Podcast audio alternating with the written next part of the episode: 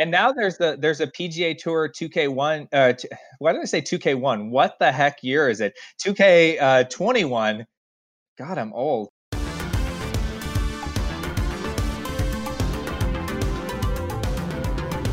Hey there, welcome to Hot Takedown, the show where the hot takes of the sports world meet the numbers that prove them right or tear them down. Today is August 11th, 2020, and I'm Sara Ziegler, the sports editor at 538. Joining me, not in New York City, but in fact in Pennsylvania, is senior sports writer Neil Payne. Hey, Neil. Hey, Sara. How are you? Good. How's Pennsylvania treating you? It's it's good so far. You know, I saw grass, I saw trees, I saw all kinds of things that um, I suppose technically I could see in New York, but um, I'm just not interested in going to the places that have them. So it's been nice. Right. I appreciate that both of you guys have called in to the podcast from vacation. That is dedication to hot takedown, and I love it. Are we both doing it right now, or Jeff did it a few weeks ago? I don't know. I did it last I don't remember. week. Last oh, you did week, it last yeah. week. Okay. Jeff, not on vacation, but still in Los Angeles. Hey, Jeff, how's it going? Hello, Sara. Hello, Neil.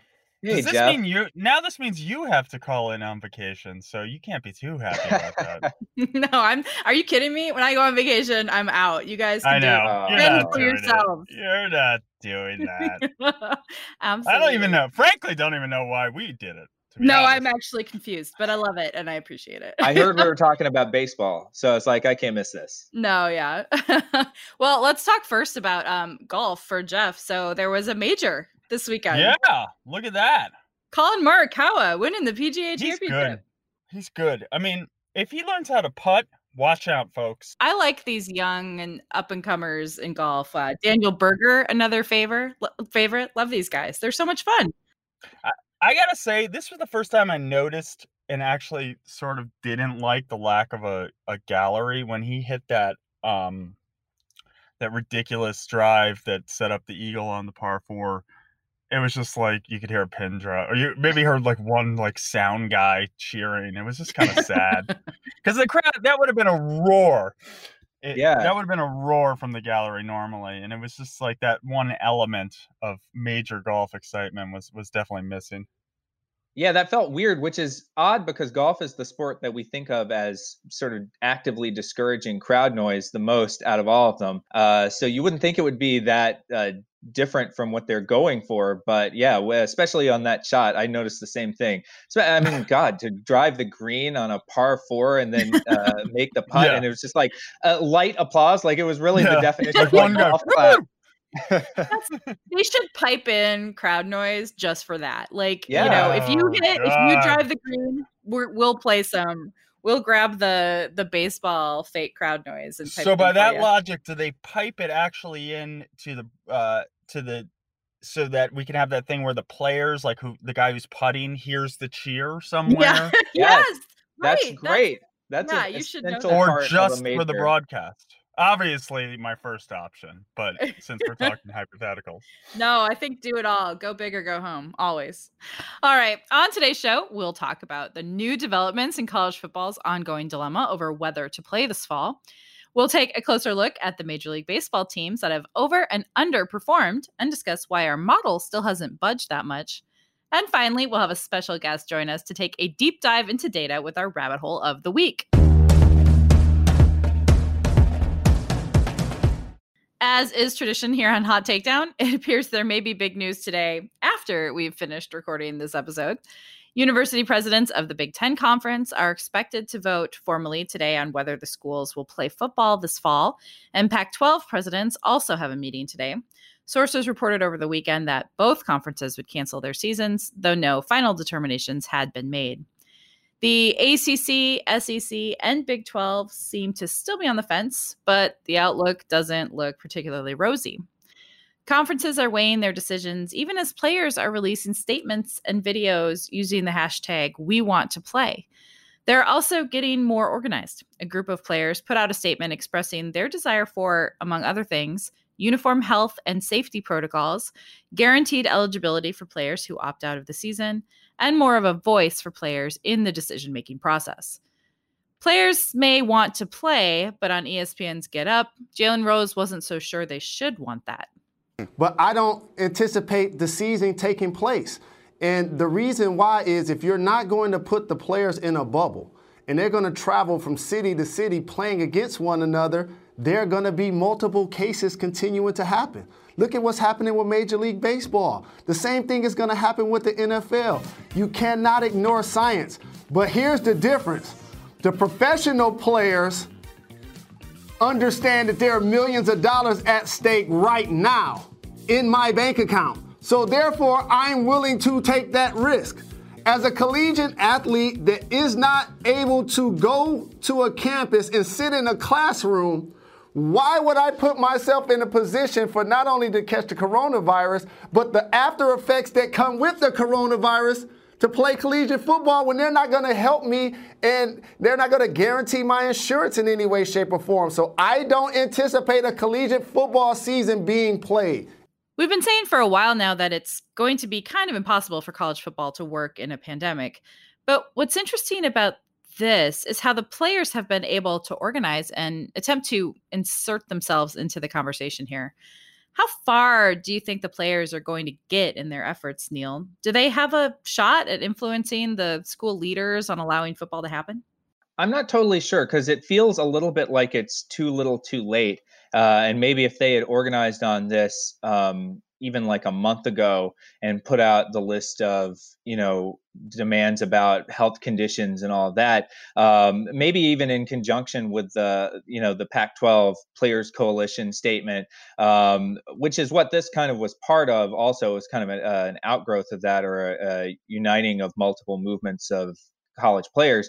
But i feel like if they had been a little bit earlier on it maybe they could have shaped the conversation more. But now it feels like, uh, especially in the case of the Big 10 and the Pac 12 that you know barring something unexpected today and maybe you know the news will change and i'll uh, sound wrong here but it sounds like they have basically made up their minds toward or they're heavily leaning toward postponing the season and so i don't know how much influence that will have maybe it'll have more influence on at the other end of the spectrum with a conference like the sec where it sounds like a lot of their members do want to play uh, and are a little bit miffed at the the Big Ten and the Pac-12 for sort of you know moving in the opposite direction. So I'm really curious as to what you know you combine the players with other schools within the Big Ten, like Nebraska, where Scott Frost, the coach, had said like, "Hey, we're open to playing."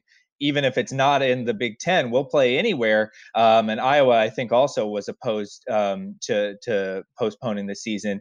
That you could end up with factions trying to kind of move toward playing uh, in combination with the conferences that that are less. Um, you know, willing to postpone the season and have like a weird hodgepodge come out of that. But I don't know if it will be college football as we know it, uh, as influenced by the players.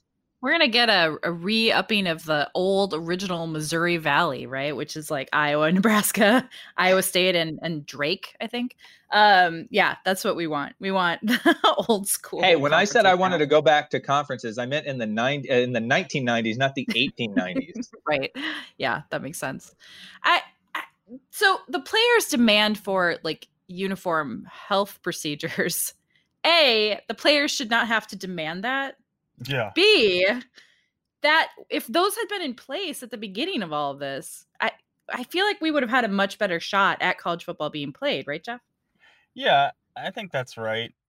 Eh, but it's kind of strange. I mean, because if you look at what the Big Ten is weighing and what they're looking at, it is health based, pretty much. And when I say health based, health based, what I mean really is liability based right. because they're they're a little bit at risk here a little bit they're a lot at risk here and, and i think that's what these uni- uh, university presidents are factoring in the big ten identified five players who have this underlying heart inflammation which could uh, is a after effect of having covid and I, I think they're legitimately concerned about this and i think it, this worst case scenario of something happening to a player when they had all these warning signs and blew right through the red lights and, and and played that's a lot of exposure that's a huge amount of liability for an amateur athlete right well so the line in the player's statement says that their goal ultimately is to create a college football players association which right like seems like that's something they need although i wonder jeff if that runs the risk of if that is a thing yeah. that's scaring the university yeah. presidents right now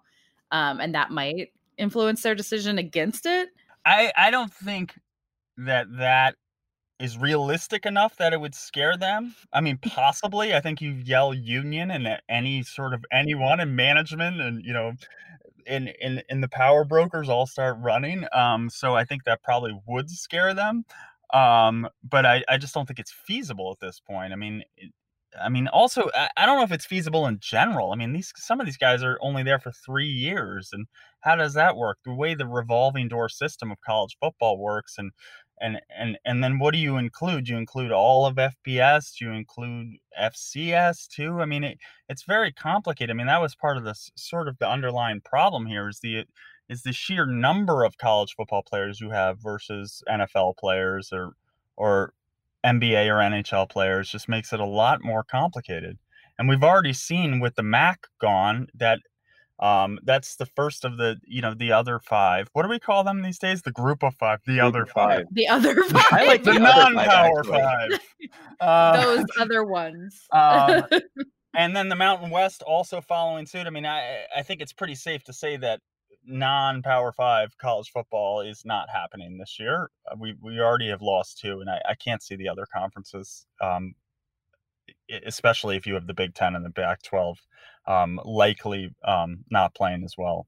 But it is kind of an interesting play if you look at it. Um, if you do want to create a college football players association, this would be the moment to do it, uh, especially if you can kind of appeal to maybe not the Big Ten leadership, but to the SEC, uh, who seem like they do want to play, uh, and and be like, okay, you want to play, we want to play. Here's here's our terms you know, uh, of of how we're going to make this happen. And it's kind of the most leverage that, as as long as you're dealing with a group of um, colleges and administrators that do actually want to play college football, it's the most leverage that college players have had in a long time because basically they do hold some of the cards in this uh, and and can kind of say based on health concerns that's that's a winning issue with with public perception i think for them where if they were to say like you're you're making us play in a pandemic we don't feel safe and you're not paying us for it most people would be on their side i think in a way that's different than you know we saw some public sentiment against the baseball players because it was like you know you're making millions of dollars you owe it to society to play baseball you know the the mentality where the fans always side with the with the owners. In this case it's like well you, the, the money aspect is thrown out the window so maybe you have a little bit more of a case to have the public be on your side.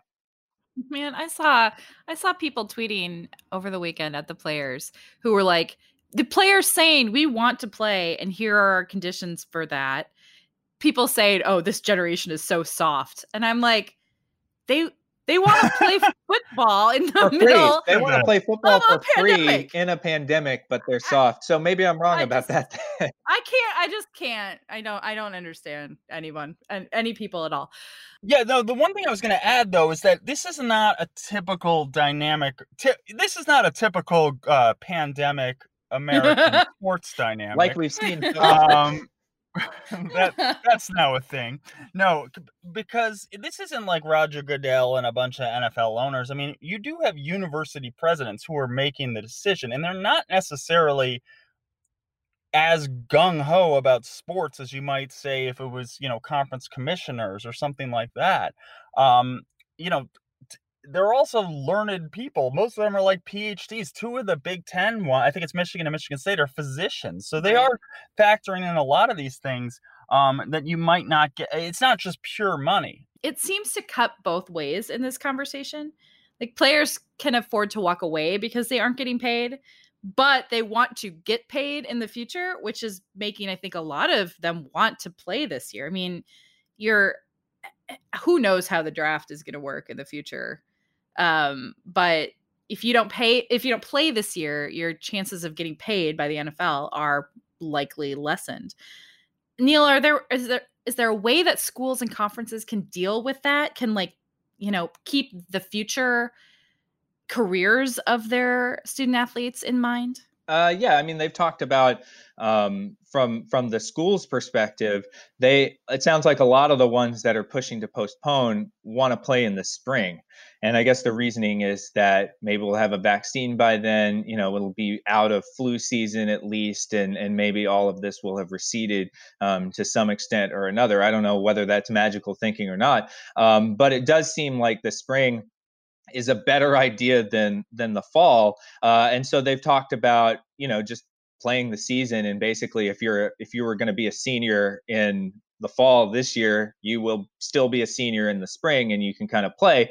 Uh, they've also talked about extending eligibility, which I think makes a lot of sense too. And they've already kind of talked about. I, th- I think it happened for the the spring sports of this past year, uh, where you know if you're like a baseball player and your season got um, scrubbed because of the pandemic in the very beginning, then you would have you know eligibility extending into the next season uh, and so that seems like an easy fix for this uh, even if it might create kind of a logjam at the other end and i think we talked about that at the time of figuring out what do you do with freshmen i think from the players perspective you know uh, the the it was interesting that Trevor Lawrence and and some other big name players were the ones that were kind of leading this charge uh, in the we want to play because Trevor Lawrence doesn't actually need a season to go really right. high in the NFL draft. I mean, he's he's a known quantity. It really more applies to the players that are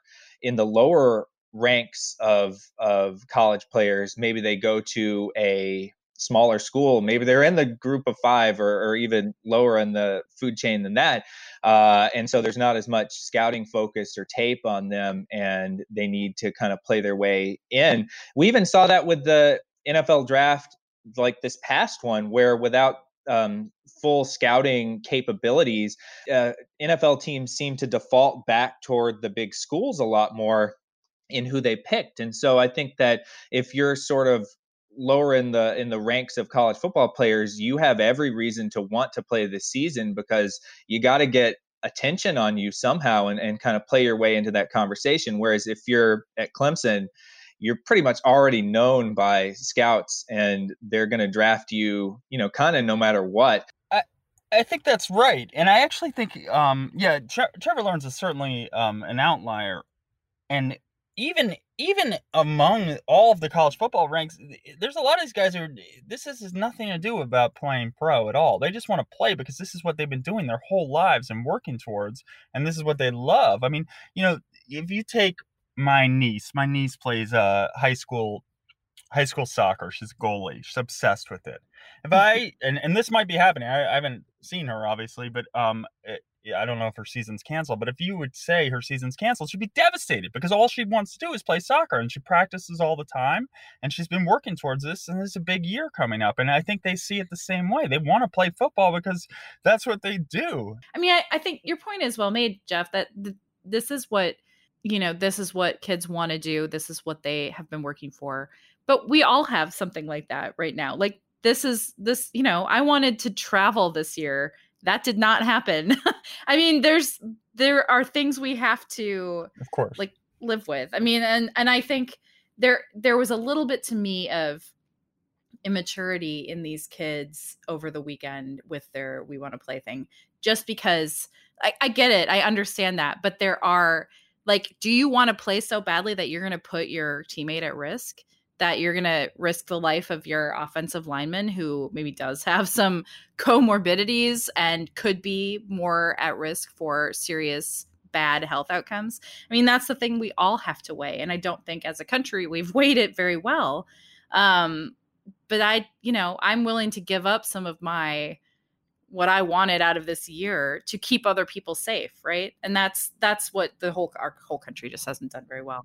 Yeah, and and a lot of that is uh, messaging on this virus. There's a yeah. huge portion of this country who doesn't think it's a big deal, thinks it's overblown, thinks everyone's overreacting, and they have whole cable news networks, you know, supporting that. They have politicians supporting that, and and a lot of that is is is being reflected right here in this debate. Well, and the overlap yeah. between those people and college football fans, I think also the, the most rabid of college football fans is is worth noting also.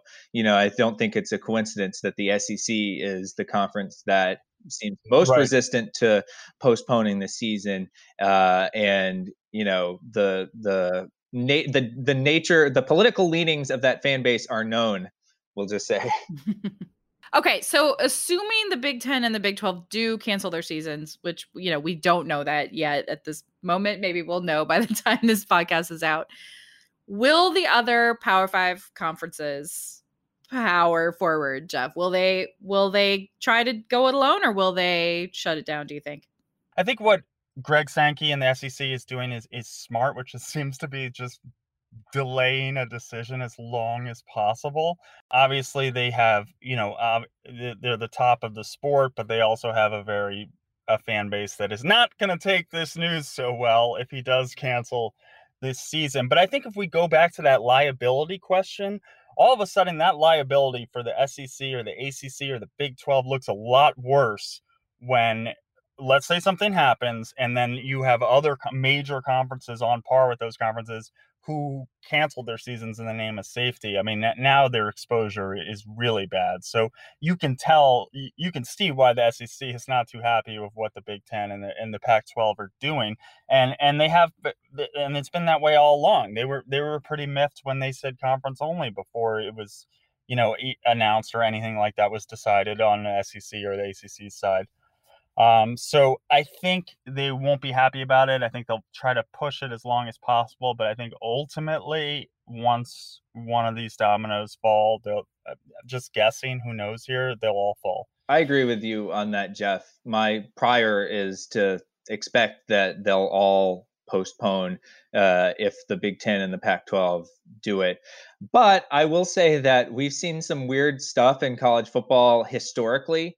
Um, I mean, this is a sport that didn't have a proper championship game up until like the 90s and w- it was it yeah. was determined by who voted uh, in various polls and if you go back to like even earlier than that that sometimes there's like you know four different national champions in a given season based on the selectors you know uh, and and all of those things. And so i think that there is at least some precedent in college football and maybe only college football to have like Nebraska break off from the Big Ten, join with like the uh, some members of the SEC and and the ACC or whatever, and create like a weird, uh, you know, fake season and and declare a champion off of that. I'm I I don't think the odds of that would be high. Uh, and maybe I'm rooting for it because I think it's weird and I like weird things in sports. But um, at least there is some like precedent of college football just like doing a weird hodgepodge arrangement and just being like, "Yep, that's it. This is official. This is our champion." You know. Yeah. And let's be honest, that champion will probably be the best team in college football, regardless. Uh, well, we should know more about what happens with college football today at some point. We think, um, and you know, in the in the next week, we probably will know a lot more. But yeah, I think we can leave this here for now and um, continue talking about it as the countdown goes on toward the season. Let's take a quick break and then we'll talk baseball. But first, Hot Takedown is brought to you this week by DraftKings. Now is the time to celebrate. Football is finally back, and DraftKings, the leader in one day fantasy sports, has millions of reasons why you should be excited. To kick off the football season, DraftKings is giving new users a free shot at a $1 million top prize, with a total of $3 million up for grabs for this Thursday's football contest. Getting in on Thursday night's single game showdown is easy. All you have to do is download DraftKings using promo code HOT TAKE. Draft six players from the season opener, stay under the salary cap, and see how your team stacks up against the competition. Plus, new users who sign up today on DraftKings using code HOTTAKE will receive a free shot at the $1 million top prize with your first deposit. Nothing adds to the sweat of watching the game like having a shot at a million dollar payday. So download the DraftKings app now and use code HOTTAKE for a limited time, new users can get a free shot at the $1 million top prize and $3 million in total prizes. Don't miss this extra special week one bonus. Enter code HOT TAKE to get a free shot at the $1 million top prize with your first deposit. Again, that's code HOT TAKE only at DraftKings. Make it rain. Minimum $5 deposit required. Eligibility restrictions apply. See DraftKings.com for details. We are now almost three weeks into MLB's shortened season, which means we're in the thick of the pennant race, exactly where we would be in a normal August. the Cardinals Ex- have played five games. Okay, yeah. no, exactly. Uh, most teams have only played between 12 and 16 games, and some, like the St. Louis Cardinals, will be playing seven inning doubleheaders basically the rest of the season when they start playing, that is. This season is unambiguously and categorically weird, as Zach Kram led, laid out on the Ringers MLB Show podcast. Baseball is very traditionalist and very set in its ways and that's something that you know ordinarily I like about it but this is uh an op- a chance to to evaluate uh you know what are we doing just because it's the way things have always been done. And so yeah I you know I'm not I don't think anybody in their right mind is going to stamp their feet about the the legitimacy of of this season because it's already so weird and and it's you know I, I but MLB changing the the roster rules or the schedule on the fly. I think you just have to be that fluid. Uh, you have to be that nimble in order to have any chance of getting this done. So you know, maybe that um, that creativity is probably not the right word, but uh, but that attitude will, will continue going forward. One aspect of that weirdness and and fluidity that we wanted to talk about is how we should think about teams' successes and failures this year even though we're less than three weeks into the season, we're also less than three weeks away from the trade deadline. Neil, how is our model dealing with the short season? Has it adjusted to the fact that the Tigers are nine and five and the Marlins are seven and three? I mean, it's dealing with it uh, in the sense that we have the 60 game season in our simulations, and that's kind of what determines who makes the playoffs and who wins the World Series. Now, if we're talking about the actual team ratings uh, that we have that estimate a team's talent, they're probably moving at a very slow pace compared with what you might expect if you looked at the the order of the standings. So for instance, the team that gained the most, two teams that have gained the most are the Orioles and the Rockies since opening day, followed by the Tigers. And uh, of those three teams, we still think Baltimore and Detroit are, I think, the two. Uh, they're two of the three worst teams in baseball. We still think Baltimore is the worst team in baseball by a mile. Um, we think that Colorado has now become an average team uh, after starting the season uh, red hot. Let's uh, let me vamp while I look at the record. They're 11 and five right now, uh, and yet we still only think they're an average team. Uh, but I mean, you know, when you're when you're building a model that's trying to predict things going forward and trying to adjust, um, you know, our priors for how good we thought each team was based on results that we've seen so far you're not going to just just because every game in this season is worth 2.7 games in a 162 game season doesn't mean we're going to adjust the pace at which we change and update our ratings for each team that's uh, that's not how it works you know so we still think right. that the teams even if they happen to get out to a hot start it would be the equivalent of it being like mid to late april and uh, you know and and we would look at the tigers and we'd look at the orioles and be like oh they're off to a good start. That probably won't last. The the way in which it is being reflected though differently is that now all of a sudden even though we think that the tigers i think in particular are one of the worst teams in baseball we give them a 35% chance of making the playoffs which is higher than a lot of teams that on paper are pr- almost certainly better than them like look at the the angels started 6 and 11 uh, but we still think that they have a lot more talent than the tigers do but we only give them a 26% chance of making the playoffs even in this expanded field. So that's the way in which things would change. The orioles have a 10% chance of making the playoffs and we think that they're far and away the worst team in baseball. So you know that that is the way that it would filter down because each of those games counts as essentially almost three times as much as it would in a normal season there's also a lot of weird schedule factors here. I mean, you look at who the Tigers have played. They've played like the Reds twice. They've played the Royals. Like they have not played the Twins. They haven't played the Indians, and they have a lot of games with the Twins and the Indians. They have ga- games against the Cubs. So it, it, the schedule has been strong. Now we do take. Hey, the Royals are a tough opponent. Yeah, we do. Yeah, the Royals. Okay. We gotta watch out for Jorge Soler in those uh, multi home run games, but we we do take into account strength of schedule at least, and in fact, strength of opposing pitcher uh, in particular is kind of factored in there. So that's not even uh, you know counting like why we've been so slow to update these things uh, we're probably slower to update because we're unimpressed with some of the opponents that they've beaten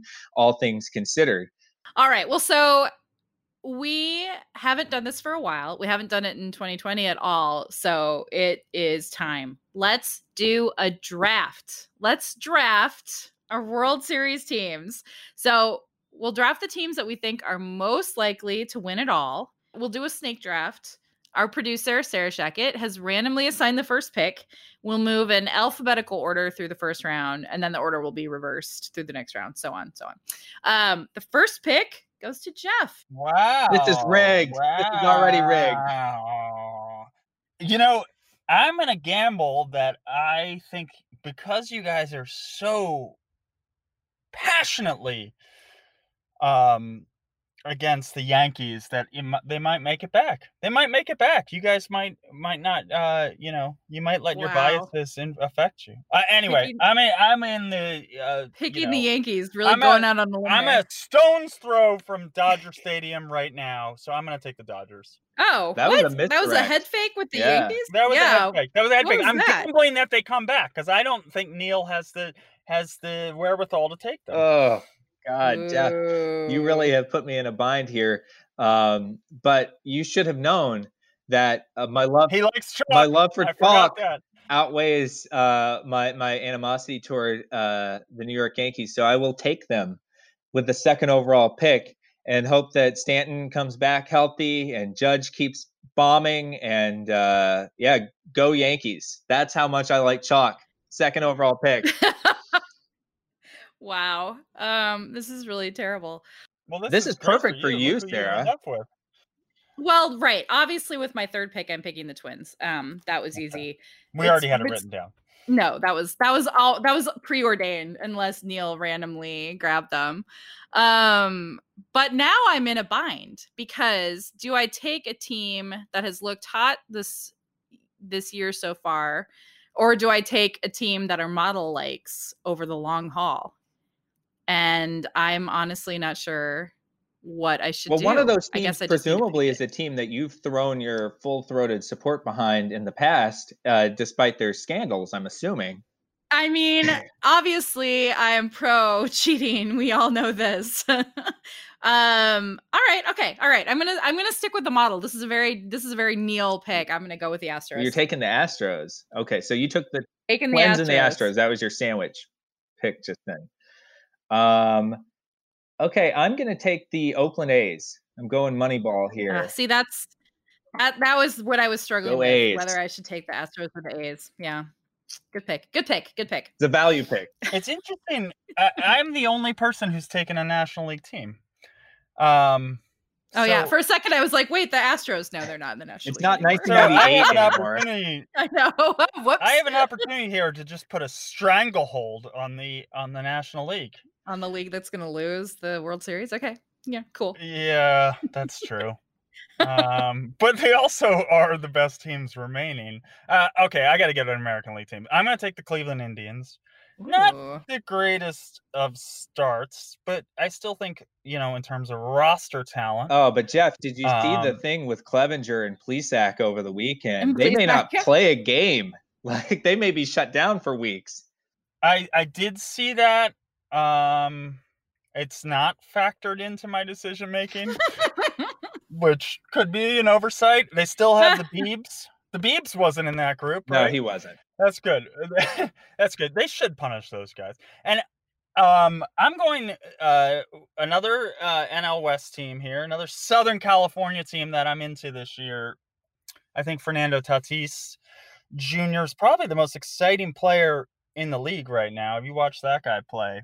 Best And, player by uh, I'm war. He's he's, He's also awesome. on my fantasy. he's team. awesome, and his dad hit two grand slams in a single inning. I'm taking the Padres. I'm into the Pods this year. I think they're good. I do enjoy that you are ignoring the 538 model. I love that. This is a very on brand draft so far. oh yeah, like it. it has to be. It has to be. Okay, so it's my turn again. Um, It is. and so uh, I'm going to take the defending champs. I'm going to take the Washington Nationals. They they had a little bit of a slow start, also five and seven so far, but I still think they're one of the best teams on paper. I want to get that that natitude. nice. Got to go with an attitude. All right. Um, then I'm gonna take. I can't believe that this team has fallen to me. I love it. I'm gonna take the the Rays. I knew you were going to do that. Yeah, that was my sleeper pick before the season, and Then you didn't don't know. didn't didn't stick with it, huh? Their pitching looks bad. Yeah. Glasnow and Snell have both been awful. Snell has only pitched like he's on such a a short leash right now. He's pitching like two innings per. Yeah, I think their top start. two pitchers, neither of them have gone five innings. That's the Rays thing, though. That's what you know know what you're getting Rays. when when you get the Rays. Yeah. As the fantasy owner of Blake Snell, I don't love it. Um, but I'm still taking them. And then I will uh also take I'm gonna take the Braves. Yeah. That's Oh, a good pick, Sara. am- That makes me mad. my team is so That good right me now. I am loving Yeah, my they, team. they've had some major pitching injury problems. That's yes, that is true. I mean, obviously, Sor- losing Soroka is huge. And they also know. DFA'd two of their uh, rotation members already, right? With Foltynewicz and um, uh, Newcomb. yeah. yeah. I guess Newcomb got feel optioned to their uh, their their farm, whatever that's called, reserve roster, but it's not good for him. Yeah, but they they haven't been healthy yet on their offense either. So I do I, I see the upside. Got to get Albies so I'm back t- I'm as a fantasy owner of Yeah. Albies. I feel that pain. Okay, so it's my turn again, right? You made your sandwich. I did. I made my sandwich and I'm eating it. No. Uh, okay. Um, I am gonna take. Ooh, this is tough because this is another one between a team that has gotten off to a good start versus one that our model liked in the preseason. I'm gonna take the Cincinnati Reds. I like them. Trevor Bauer. Uh, you know they've got some some good hitting. I like them. All right. All right. Okay. Not bad. Um, no, I say bad. I think that's a You don't pick. like that pick. yeah. I'm trying to be less chalky here. You know, I'm very self conscious about my chalk. That's true. That's true.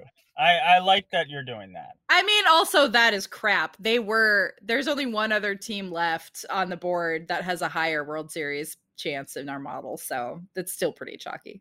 I'm taking the Chicago Cubs. Yeah, that's that's who I thought Neil was gonna take. They're ten and three.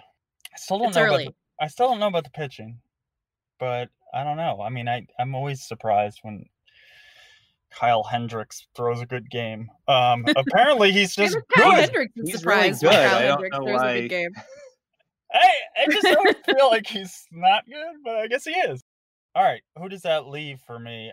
I, uh, now we're getting into the. I don't like any of these teams. I, I okay. All right, I'm gonna stay in the National League. I, I'm gonna ride the hot start and and take the Rockies. Ooh. Well, I- now I have all of the NL West. I don't like the way this draft is going, but I already, I already said it. What am I doing? well, every time we do a draft, this is how it ends up with Jeff saying, "What is even? What am I doing?" I love it. What it. am I doing? Just give me the Diamondbacks, also. I guess. and the Ooh, Giants. You want You the don't want that. Yeah, you don't want either of that. No, Although don't Mike that. I Yastrzemski off to a great start. Love that. Yeah. Yes. True. Yes. This will be the only time we talk about the Giants this whole draft. Uh, I'm going to take the Chicago White Sox. I'm going to take a flyer on them. I think they're still. That's who I was thinking. Yeah, about. they're an exciting team. I liked the Reds. I guess this part got cut from the podcast, but when uh, a couple weeks ago, but when we were previewing the season, I made a non chalk. My non chalky World Series was Reds versus White Sox, so I'm taking both of those teams. Why not? Um. Okay. This is getting tricky now. Um. Hmm. Hmm. Hmm. Hmm. Who's Yeah, even I can't left? believe I took the Rockies. I'm still That- not over it. That's amazing. You didn't have to, you know. Um.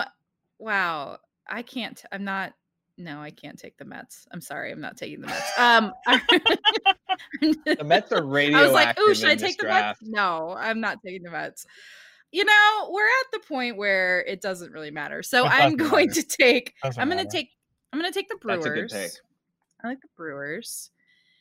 And then I ugh, I don't know. What are we down to here? I'm going to take the Angels Oh! That's a good pick. I because I, that. I, was hoping for that. I was hoping you would take something else. Neil would take the Mets, and I would get Mike Trout, who had two homers last Yeah. night. Papa Yeah. Trout. I uh I think it's possible that MLB changes the rules again just to get Trout into the postseason. So I feel like that's the that's my value pick.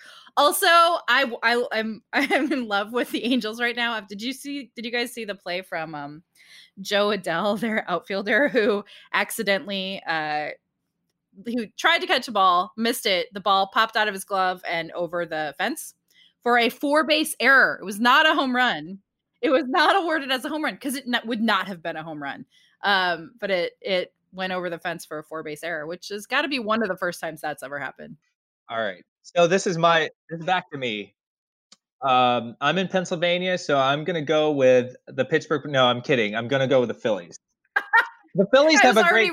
The Phillies. Have a great home What? field advantage because there's a group of ridiculous diehards that stand outside of the stadium and blow air horns and boo all game long. uh, and I heard it last night. Uh, obviously, I'm not in Philly right now, but I heard it on the broadcast after the Phillies were trying to come. They, uh, they were ahead 13 to 1 going into the ninth inning, and then they proceeded to give up like eight straight runs. And it seemed like they might be in danger of blowing a 13 to 1 ninth inning lead, which I think would have been an all time record. Um, and then they closed it out. But I heard those boos and I heard the air horns, and I was like, you know what? They're one of the few teams that will have some fan, you know, influence on the game so far this year. So go Phillies. yeah. All right. Who you got, Jeff? Is this my last pick? Okay. And then I will take I'm just gonna take the 1986 World Series as a package deal. Oh, okay. Give me the Mets. Give me the Mets. Someone has to do it. They're the highest on the 538 model remaining, I think. And um and the Red Sox, who are both teams, let's be honest, they look bad. Real bad. uh beyond Jacob DeGrom, there's no other starting pitchers on those two teams apparently. Um that is accurate. so Well, so maybe they can turn it around. Maybe some of their, uh, you know, maybe some of these starters uh, turn it around, like Steven Matz, or I don't know. They, they're bad picks. We're late in the draft. yeah, we're late. in the taking a flyer on on teams at this point. Okay, so now I God I kind of want to take this this one team, but they also haven't played in 2 weeks and still have an ongoing COVID-19 outbreak in their roster. And Do I just it. don't know how to feel about it, but they're a good team on paper. I have Jack Flaherty on my fantasy team, so I'm going to take the Cardinals. I'm going to take a team. Maybe I'm buying low on them. I'm buying low on a team that Yeah, has an no. active coronavirus outbreak. No, I I will admit I was going to take them with this pick. I I feel like that's a good pick because you have no idea how they're going to be, whether they're going to get enough games. Seven inning games, uh, the number that they're going to play, that interest that introduces a whole other like realm of volatility here. So, um I'm going to take uh I'm going to ruin Jeff's uh NL West monopoly and I'm going to take the Diamondbacks Whoa. um they have at least some they have a 1% chance of winning so you know whatever uh yeah we will revisit this throughout the season and make fun of each other's picks as as one does all right we will leave this here for now we will be back in a moment for our rabbit hole of the week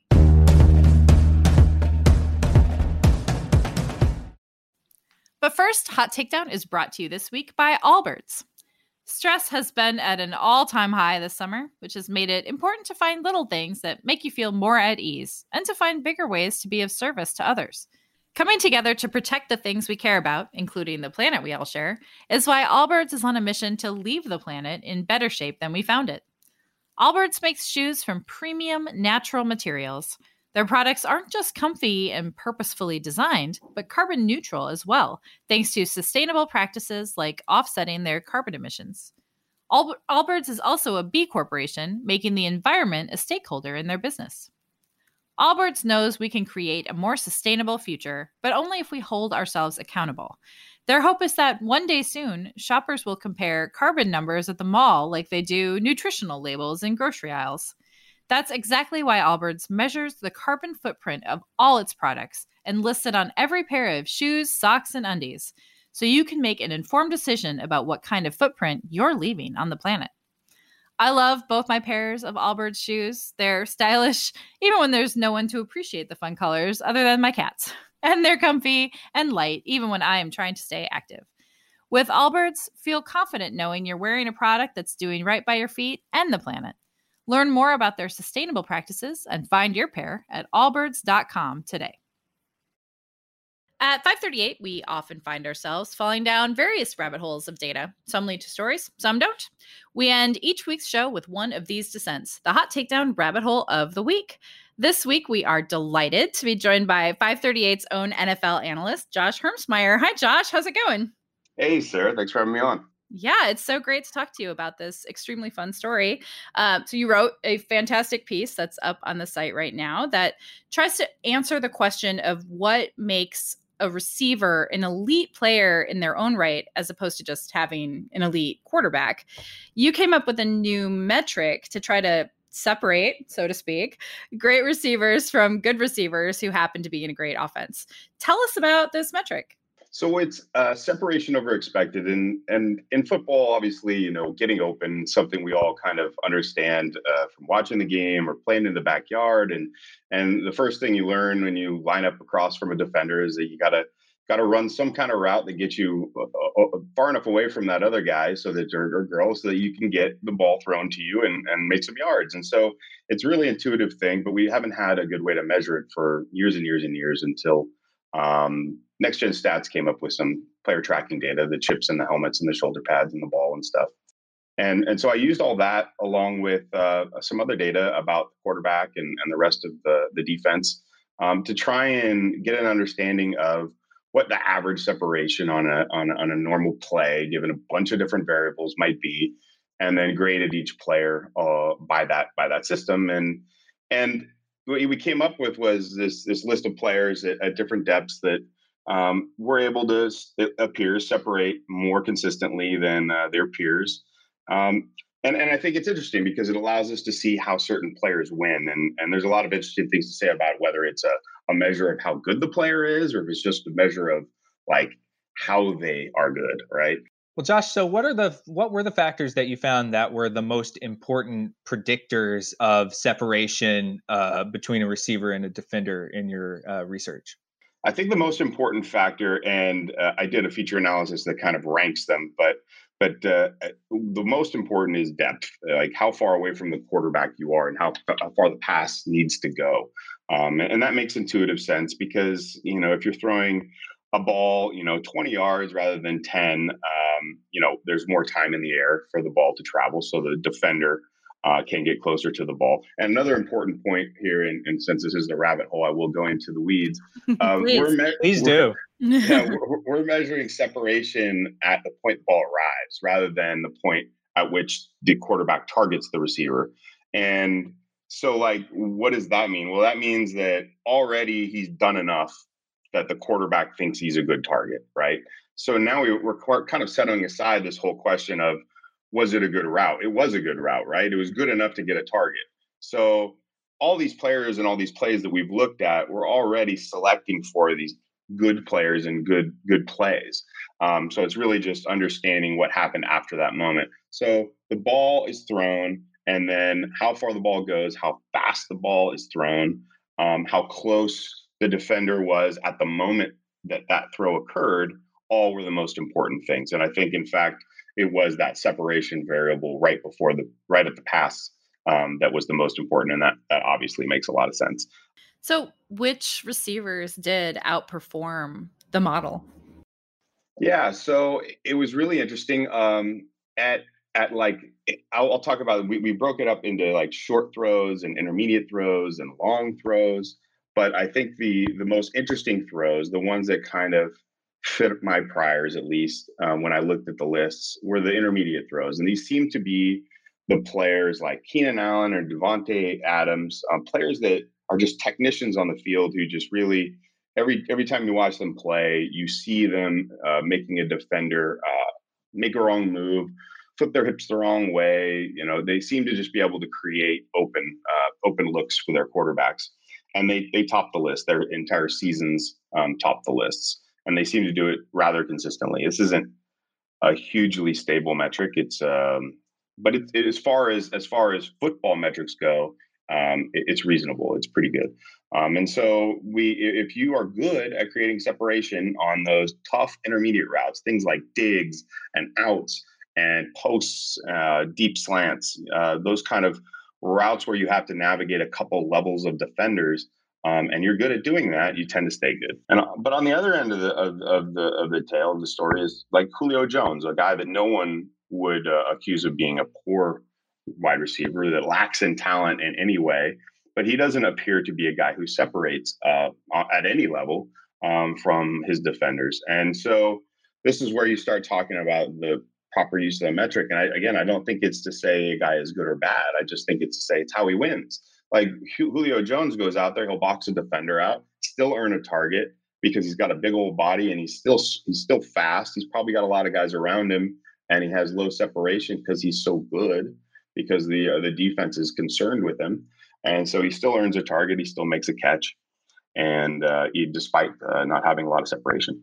Yeah, I thought that was interesting with Julio um, because we think of him as being like a really physical receiver, and maybe being physical lowers your separation, but that's like a good thing if you're strong enough to kind of fight off the defenders and and still make the play. Yeah, it's interesting. So I think it I think it can be a, a signal of, of of age at some time. Like so, Larry Fitzgerald and and uh, Kelvin Benjamin on deep on deeper routes um, had low separation. Uh, Robbie Anderson, a guy who just got very little um, interest in the free agent market this past year, he he had low separation on deep routes. So I think it can be an indicator of a guy who perhaps was good and now is kind of lost a step. Maybe doesn't have that that track speed he once had.